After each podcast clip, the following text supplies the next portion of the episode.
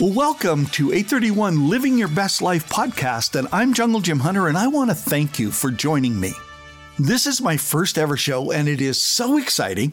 I have been wanting to do this for a long time, but really didn't have the impetus to do it until Chris and Chuck and Martin came along.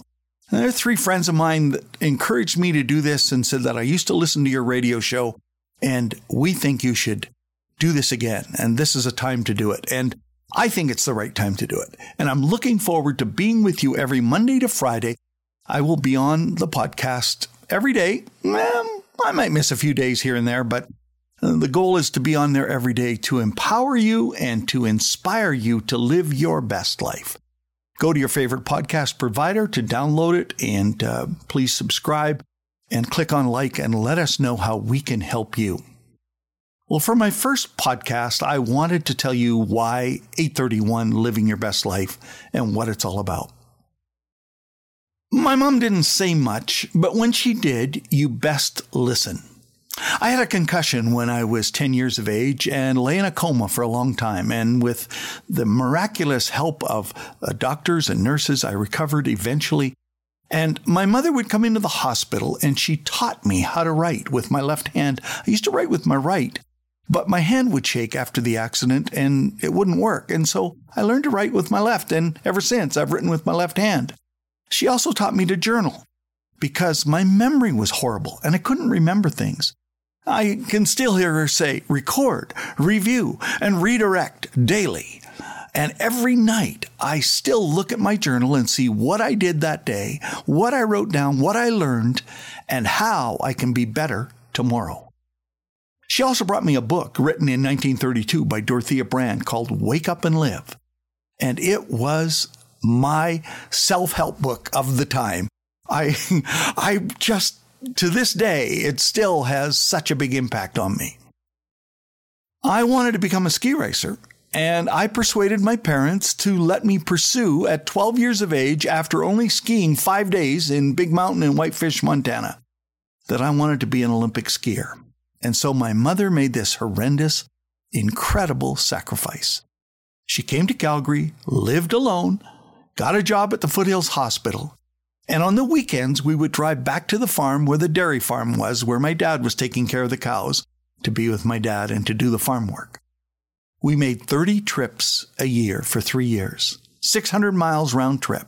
We'd leave Friday at three o'clock and we would drive and I would sleep in the back seat and my, my brother would sleep in the back seat. She'd stop at A&W and get us a hamburger and a root beer and then we would sleep the rest of the way. And when we arrived at about 10 o'clock, 1030, dad would give us our assignments and we'd jump on the tractors and the trucks or whatever needed to be done and we'd be out in the field and we would work all night, all the next day till midnight. Sunday go to bed at midnight get up in the morning, go to church, have family dinner together, and drive back. And that was our lives. All so I could become a ski racer. The sacrifice is amazing that she made. When we would get to the farm, she would ride with dad or get on an implement just like we did, and she would drive all night as well after working all week. I wasn't doing very good in school, and I was failing in school here in Calgary, and she would give me books to read on the tractor inside a plastic bag, and I would read them night and day. I guess I could say that I really was the original distracted driver. Once I made the national team, I started speaking, and about 15 years of age, I would go and speak, and I would do these speeches that she would help me write, and she would sit at the back of the room with a legal size pad and a clipboard and make shorthand notes and then tell me what I did. You said um 89 times. You said you know 45 times. And you repeated yourself in the second story. Did you know that? And then she would calmly change the direction and tell me that I told a great story. I owe my speaking ability and what I do as a speaker and as a communicator to all of those notes that she made and taught me. She also taught me Robert Service, and the fact that he would sit at the end of the bar and he would write poetry rather than be panning for gold, and he made more money sitting on the end of the bar entertaining these miners than he ever did panning for gold. And she had me memorize his poems, and they inspired me, and I To this day, still remember spell of the Yukon. I wanted the gold and I sought it. I scrabbled and mucked like a slave. Was it famine or scurvy? I fought it. I hurled my youth into a grave. And I used to repeat that poem to myself that I wanted the gold and I sought it. I journaled. And towards the end of her life, she died young. She asked me to take out my journals and fill out a ledger. In the ledger, I had to put the year, the name of the person or the organization, the activity, the time, and what it was worth, the miles that I drove or traveled, and the impact it had on me. She wanted to know all the people that had helped me and how many there was. When I finished, she said, Tell me the numbers. So I did. I said 1 million volunteer hours, 2.54 million miles that I traveled by plane, automobile, or train, $2.2 million of support. And I had visited 33 different countries.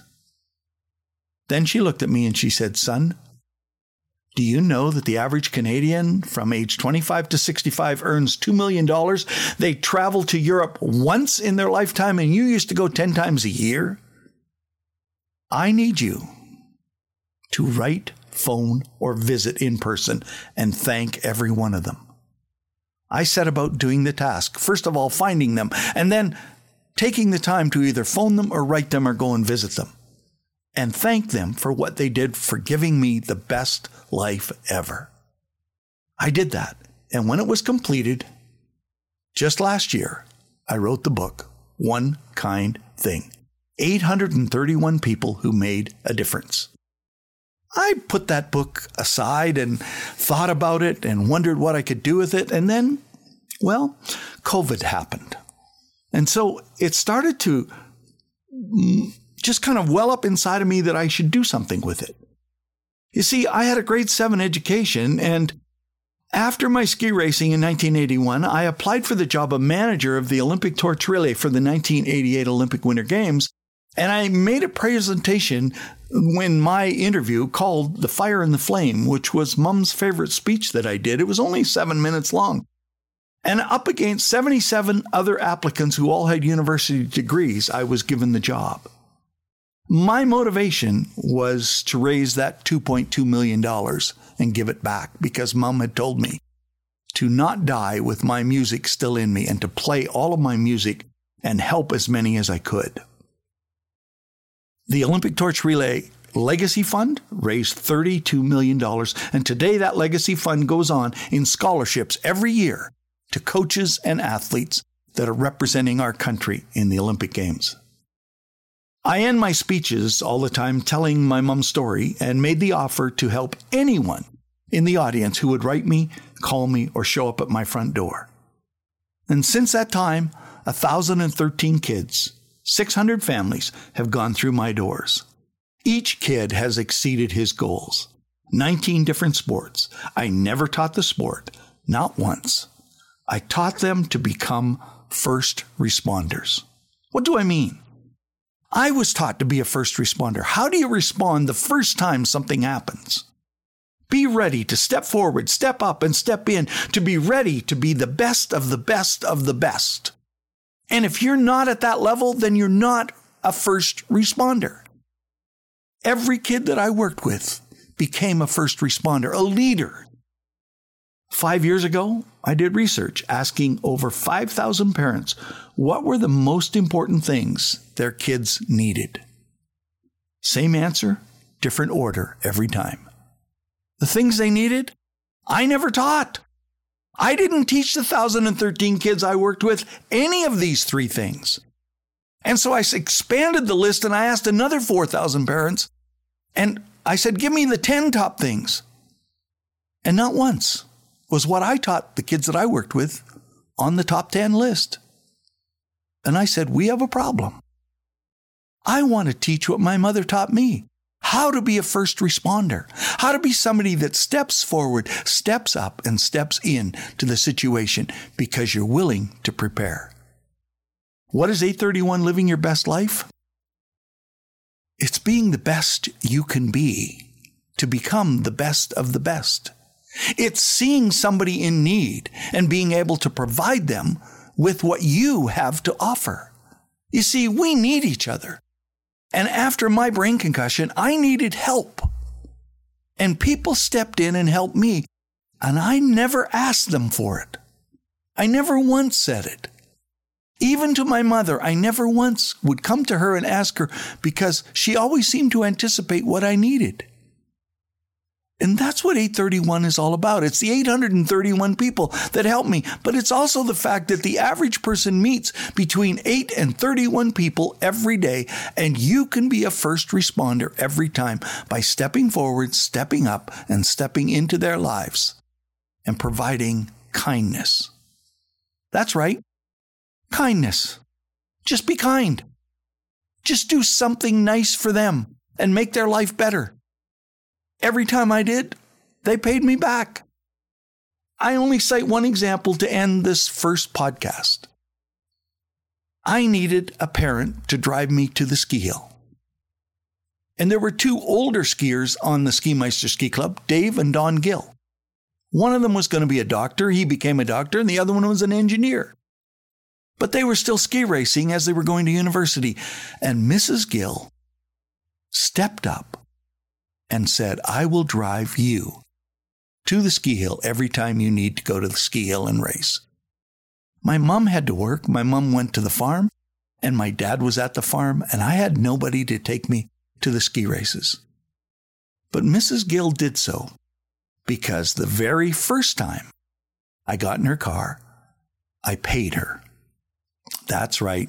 My mother and my father made me calculate what the value was of me riding in their car going to the mountain, and I could not get in anybody's car unless they took the money.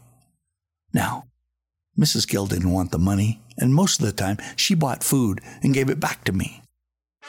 But the fact that I offered, she stepped up, stepped forward, and stepped into my life and made ski racing possible.